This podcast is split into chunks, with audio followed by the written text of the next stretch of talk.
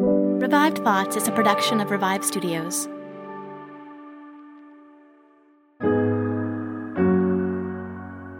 This is Troy and Joel, and you're listening to Revive Thoughts.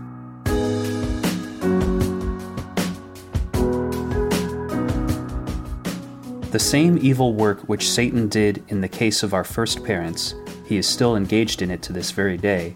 It is still one of his chief aims to lead men to disbelieve the Word of God. Every episode we bring you a different voice from history and a sermon that they delivered. Today we're listening to a sermon that was preached in the middle of the 1800s in England by a man named Francis Bourdillon. Troy, how are you doing today?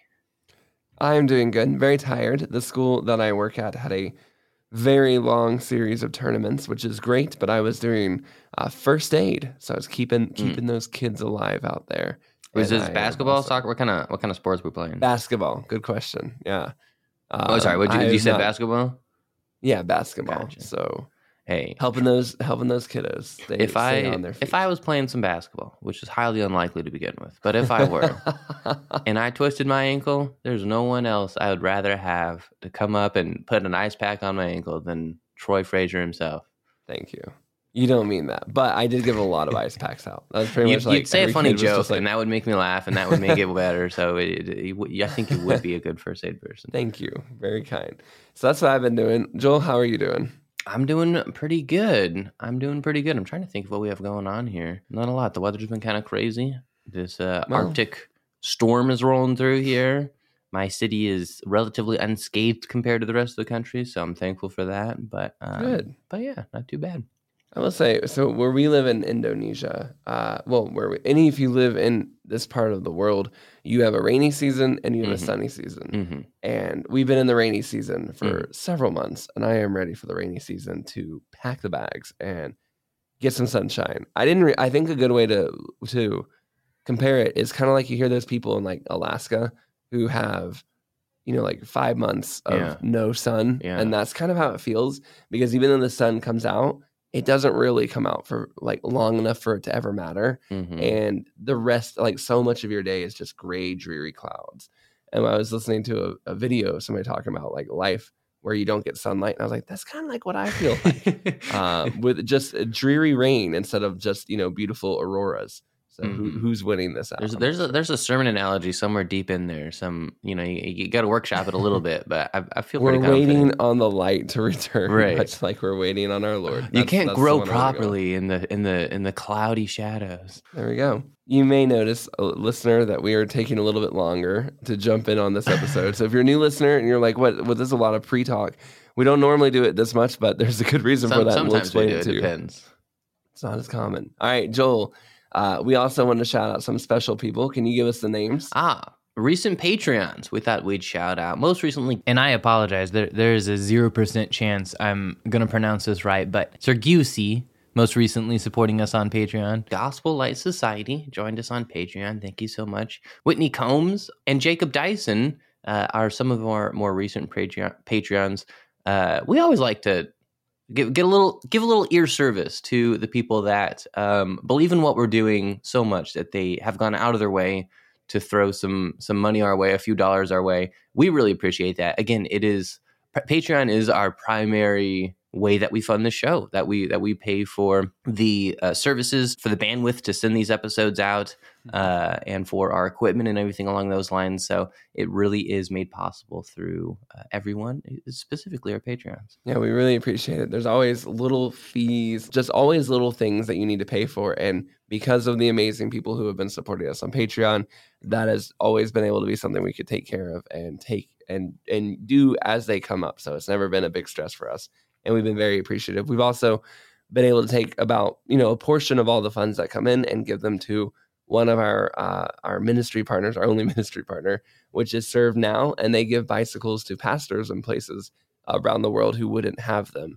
And so those pastors who need to go and preach the gospel, but they wouldn't be able to get to where they need to go without a bicycle, this is an organization that helps make sure they can do that. And if you live in the third world, you live in some places, you may have an understanding of how difficult it is to travel even a couple miles if you don't have anything to do so, and how much a bicycle can make a really big difference in places like that. All right, Joel, maybe we should tell... Joel, let's get started on this very exciting episode with the world-famous, hugely popular, well-known Francis Bourdillon. Bourdillon. Yeah, I actually love this episode. I love it because it's very fascinating in the sense that it reminds... So when I was a kid, that's a little bit macabre when I think back about it, but, well, maybe it's not. You often hear of, like, teenagers getting up to no good in cemeteries, like, you know, we weren't vandalizing anything or anything like that, but... I have fond memories of me and my my friends wandering through cemeteries at night just to kill, you know, on the way to the Dairy Queen or something like that. Are you guys ghosts? That's the last place I would want to go on the way to anywhere. That's why I said it's a little macabre. That's why I said it's a little, like, looking back on it, I think, and I don't know. I still find it I find it fascinating, especially if you find, like, a really neat old cemetery where these headstones, you know, they're from people that are 150, 200 years ago. So, you know, we have cemeteries around here that there's lots of Civil War vets that, you know, that died in battle and stuff like that. And you see their headstone and it has various information, you know, depending on how wealthy their family was when they died, you could afford more inscriptions, you know, talking about who they were and what they did. And I find that stuff fascinating. I find when you can just take a peek into someone's life and just hear a little blurb. Who is this person from the past? That's also why I love, I'm going on a tangent here. Also, I love estate sales. And if you don't know what an estate sale is, it's something we do here in America. Not everyone does, but it's when old people die in their house and then... it's usually family members that will hold a sale where they sell a bunch of the stuff in the house that they don't know what to do with. And so you go into a recently deceased person's house and you sort through their stuff and you can buy some really cool stuff in there. But one of the most interesting things that I always find are these old photo albums. And you feel like that's something you wouldn't want to sell, but I find them in there quite a bit. I guess they don't really have any relatives that care about their family lineage as much, but that's kind of sad. I love flipping through old family albums of people that I do not know, will never know, just to get a glimpse into what their life was like, if only for a moment, you know, what kind of sports did they play in high school back in the 1930s or whatever it may be. Like, that's fascinating to me.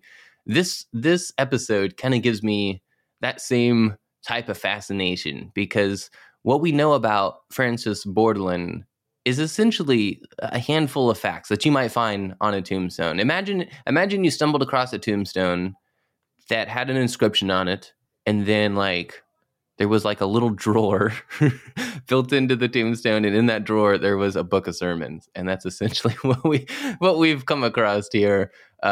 So the tombstone in this scenario, this fictional scenario that I made up, would say Francis Bourdillon was born in 1816 in England in Huntingdonshire. In 1846, he got married to Sophia. He would have 4 kids, including Francis William Bourdillon. Francis William is a famous poet who wrote great poetry. Francis Bourdillon ran a school and a church in Woolbedding. He died in 1912.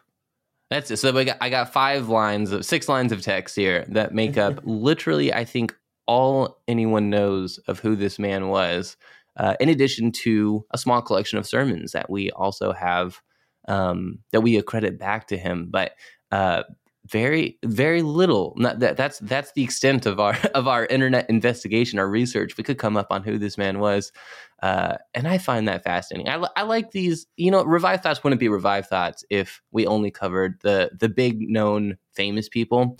Part of the kind of the thesis, the modus operandum of this show is all of the, you know, representing all the people, the Tomb of the Unknown Soldier, right? All these people that's what I think of. I was thinking this episode is the Tomb of the Unknown Soldier, except we do know his name, and that's all we really know about him. Sure, yeah. How many hundreds of thousands of people were preaching the gospel throughout history that we know nothing about, and we know just enough about this guy to put together an episode of Revive Thoughts on. What's really interesting to me, so I did find a little bit more. And by the way, I don't want to, like, say, you know, I would never toot my own horn or brag here, but I will say, like, we've been doing this for almost 4 years. I'm pretty good at being able to find at least some information. And we've done episodes on people, William Muir, Landels. I mean, people you've never heard of, people no one's ever heard of. And we've been able to come together and find at least something somewhere about them. This is the first time where I was just like, the first name that came up was a genealogical website. In fact, before I found, I actually spent some time putting together the episode, and then I realized I was putting it together on his son with almost the same, with the same name, but the William in the middle. And I realized I had the wrong Francis Bourdillon. The real Francis Bourdillon that we want is the father, who there's just no information on. It was almost kind of like a moment of like, oh no, what do we do here? Because he's going to be impossible to find things on him. The Bourdillon name was a European house at one point, like a crest, and they had a whole family line.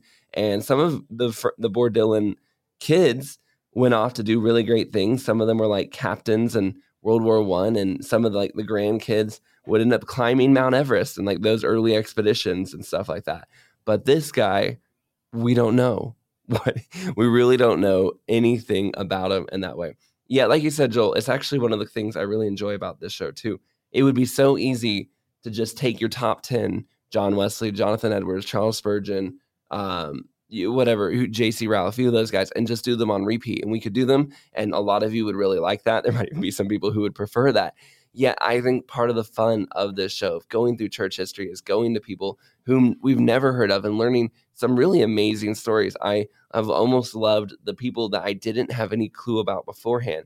People like John Flavel, or recently the episode on Ambrose, or just some of these really cool people who, or people I thought I knew really well. And then upon more research, I realized I didn't know that person nearly as well as I thought.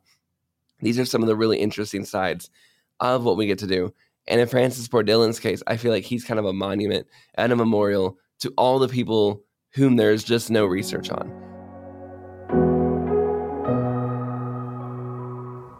Get ahead of postage rate increases this year with Stamps.com. It's like your own personal post office. Sign up with promo code PROGRAM for a 4-week trial plus free postage and a free digital scale. No long-term commitments or contracts. That's Stamps.com, code PROGRAM.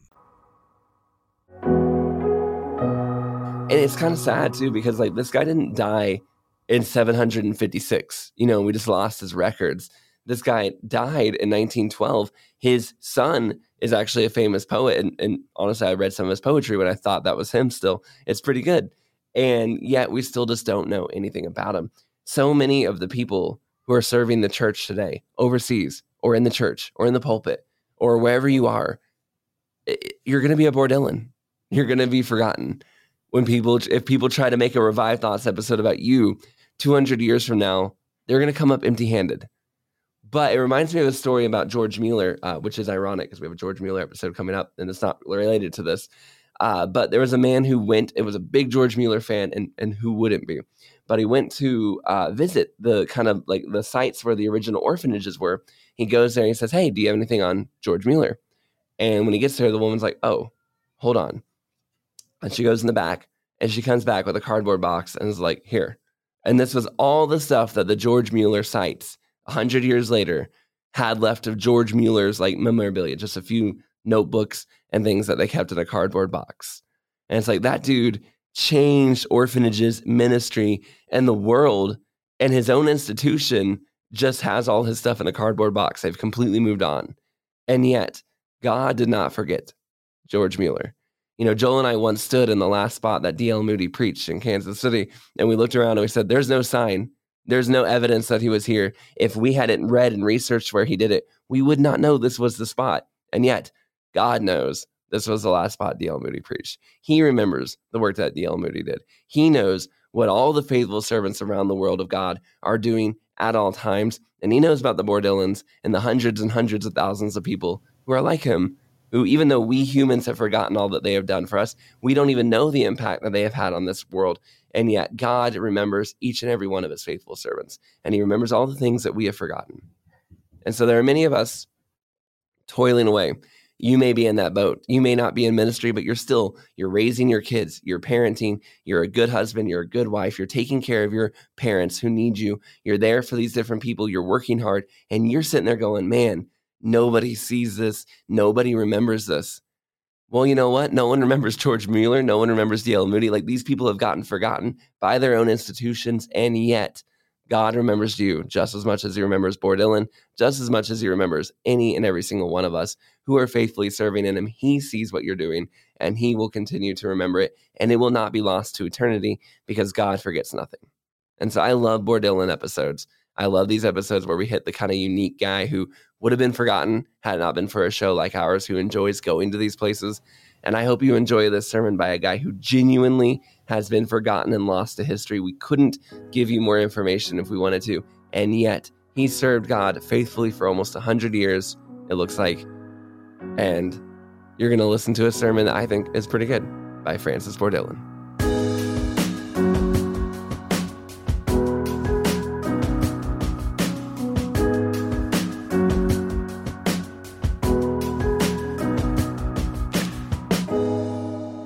But the serpent said to the woman, "You will not surely die."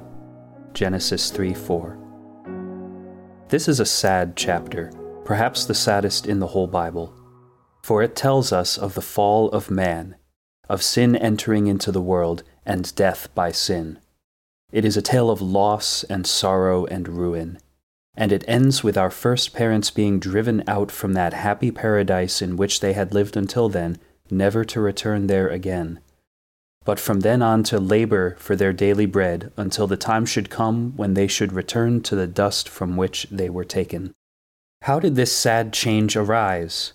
All from denying, disbelieving, and disobeying the word of God. God had said, "You may surely eat of every tree of the garden, but of the tree of the knowledge of good and evil you shall not eat, for in the day that you eat of it you shall surely die." The evil one, coming to Eve in the form of the serpent, gave the lie to this word of God. "You will not surely die." The woman listened to the tempter's voice. The word of God was no longer regarded, and she and the man ate of the forbidden tree.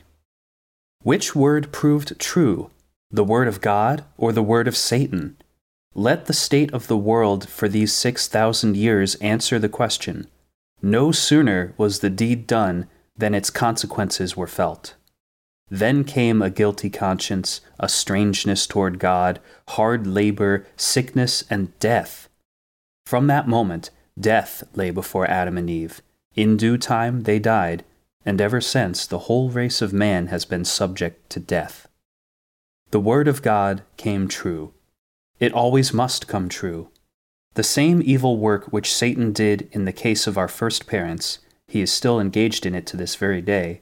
It is still one of his chief aims to lead men to disbelieve the word of God. With regard to the Bible as a whole, Satan's object is to throw discredit on it. In the case of Adam and Eve, the word of God was the spoken word. That is, what God had said to them. In our case, the word of God is the written word, the scriptures, written at different times and by different men, but all inspired by God. In different ways, each suited to different minds and to different states of thought and of knowledge, the evil one tries to do away with the authority of the Bible. To Eve he said boldly, "You shall not surely die," in direct opposition to what God had declared. And sometimes he still dares to give the lie to scriptures and tempts men to think it altogether false.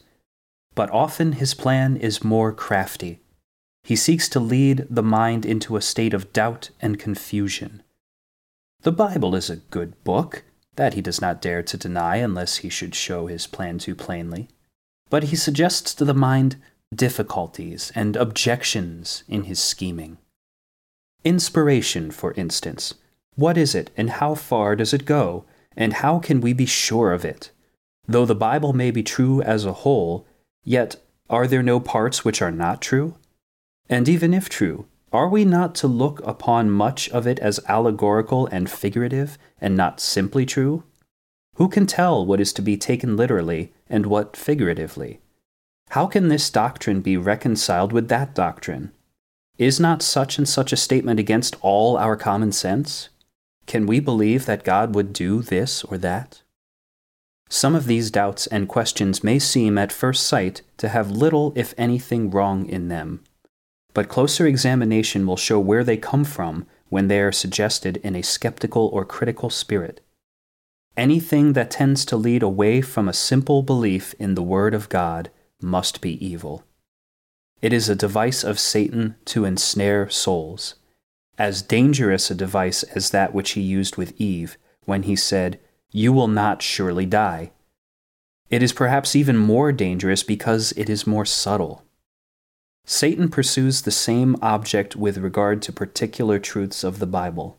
His aim is to make men disbelieve what God has said. For instance, the Word of God declares that God sees all and hears all and is everywhere present. The eyes of the Lord are in every place, keeping watch on the evil and the good. Even before a word is on my tongue, behold, O Lord, you know it altogether. The tempter seeks to make men disbelieve this, and they say, "How can God know? Is there knowledge in the Most High?" At least he strives to lead men to forget it, for there are many who dare not deny the truths of Scripture, and yet live in constant forgetfulness of them. And when God is forgotten, his all-seeing eye, his all-hearing ear, his presence everywhere, then the sinner goes on in his own way, and Satan's goal is gained. Again, the Bible declares endless misery to be the portion of impenitent sinners. It speaks of the second death, and of eternal death, and of damnation, and of the worm that never dies, and the fire that is never quenched. And nothing can be plainer than those awful words of our Lord, "These will go away into eternal punishment, but the righteous into eternal life." Matthew 25:46. But many will not receive this truth. The sinner tries to disbelieve it. And some even who have some reverence for the Word of God do not simply bow to what it says on this point. Eternal misery, they say, means something less than eternal. How vain is this! Eternal happiness and eternal misery rest on the same word. If the punishment of the lost could be proved to be less than everlasting, then that very argument would also shorten the happiness of the saved. If forever means less than forever in one case, then it must do so in the other two. Satan cares not what it is that is set up in opposition to the Word of God, so long as it is in opposition to it. The natural pride of the heart, the vanity of learning, or the mind's instinctive shrinking from a fearful and eternal doom. If Satan can lead men to believe what they presumptuously think God ought to have said, rather than what God has said, then his end is gained. And this way of thinking seems to be often the root of a doubt about eternal punishment. There are many doubters who do not suspect where their doubts come from. Yet a denial of the eternity of punishment bears a most striking likeness to the words of the evil one to Eve, "You will not surely die." For in the face of the words of our Lord, "These will go away into eternal punishment," men are led to comfort themselves with this lying comfort, "You will not surely die." It is not eternal. It is but for a time. These are a few of the ways in which Satan still carries on his work of denying the Word of God. The devil is constantly engaged in this work. When he lies, he speaks out of his own character, for he is a liar and the father of lies. On the other hand, whoever is of God hears the words of God. John 8:44 and 47. Our Lord places the two in direct opposition. Satan contradicts the Word of God, and the child of God hears, believes, and obeys it. Yet the child of God must watch and pray against an enemy so crafty and so powerful. "I am afraid," writes Paul to the Corinthians, "that as the serpent deceived Eve by his cunning, your thoughts will be led astray from a sincere and pure devotion to Christ." 2 Corinthians 11:3. Satan strives to make men disbelieve the promises as well as the threatenings of God, and seeks not only to lull the sinner to sleep in unbelief and forgetfulness, but also to cloud the gospel in the hearts of believers, and to turn away the inquiring soul from a simple faith in Christ, into a trust in religious forms and ceremonies and self-righteous religious duties. In all points, he shows himself as the denier and opposer of the Word of God. But the Bible is true. It is all true. Its promises and its threats, its history and its doctrines, all rest on the same footing. It is the Word of God. We may not receive one part and reject another. If we do not receive its warnings, then neither may we take comfort from its promises. If we refuse to believe it when it speaks of the fear of the Lord, then we have no right to apply to ourselves its declarations of mercy. The Bible is one. It comes from one God. It is written by one inspiration. It speaks one unchangeable truth.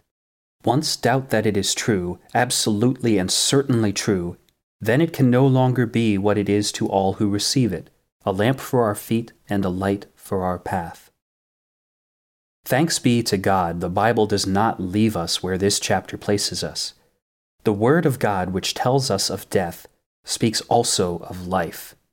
The book of Genesis tells us how man fell. The gospel shows us restoration and life. Satan lied when he said, "You will not surely die." But wonderful to say, the gospel now declares the very same thing and declares it truly. For the Restorer has come, the Savior, the Lord Jesus Christ, and by him the curse is removed. Guilt is taken away, and man is reconciled to God. For as by a man came death, by a man has come also the resurrection of the dead. For as in Adam all die, so in Christ all will be made alive. All who are in Christ by faith do even now live spiritually. And though they must pass through physical death, unless the Lord should first come, yet Jesus has robbed death of its terrors and made it the gate of everlasting life to his people. There is no second death, no death of the soul for them. They are safe in him. As surely as every child of Adam is subject to death, so surely will every one who is born again and has become a child of God inherit eternal life. But only the true believer has a part in this salvation. There must be a living faith, a real repentance, a thorough work of the Spirit. There must be a belief with the heart in the Lord Jesus Christ. And none will really believe in him but those who also believe what the Word of God declares about sin and ruin and death. The Gospel says, "You will not surely die." But to whom? To those only who feel that they are dead and look to Christ alone for life. The disease must be felt before the cure can be had. And it is only when a man knows himself a lost and ruined sinner that he will look to Jesus as his almighty Savior.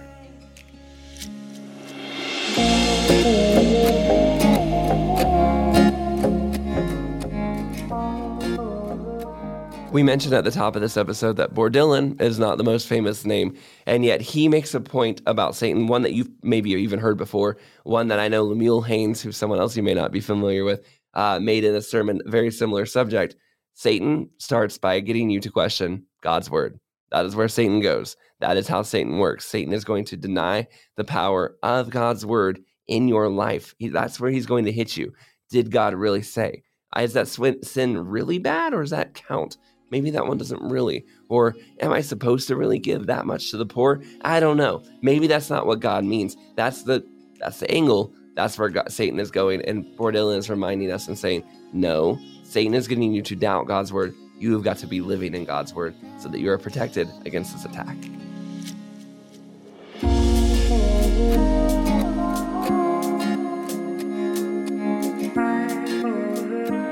Thank you for listening to today's episode of Revived Thoughts. Today's sermon was narrated by Kevin Hurley. Thanks to Kevin Hurley for bringing this sermon back to life. If you are interested in reading a sermon for Revived Thoughts, you should send us an email at revivedthoughts@gmail.com. We would love to hear from you. We always can use new speakers, new people who can maybe voice someone else who has been forgotten for us through history, or maybe someone famous. Send us that email and we can get you started on that process. This is Troy and Joel, and this is Revive Thoughts.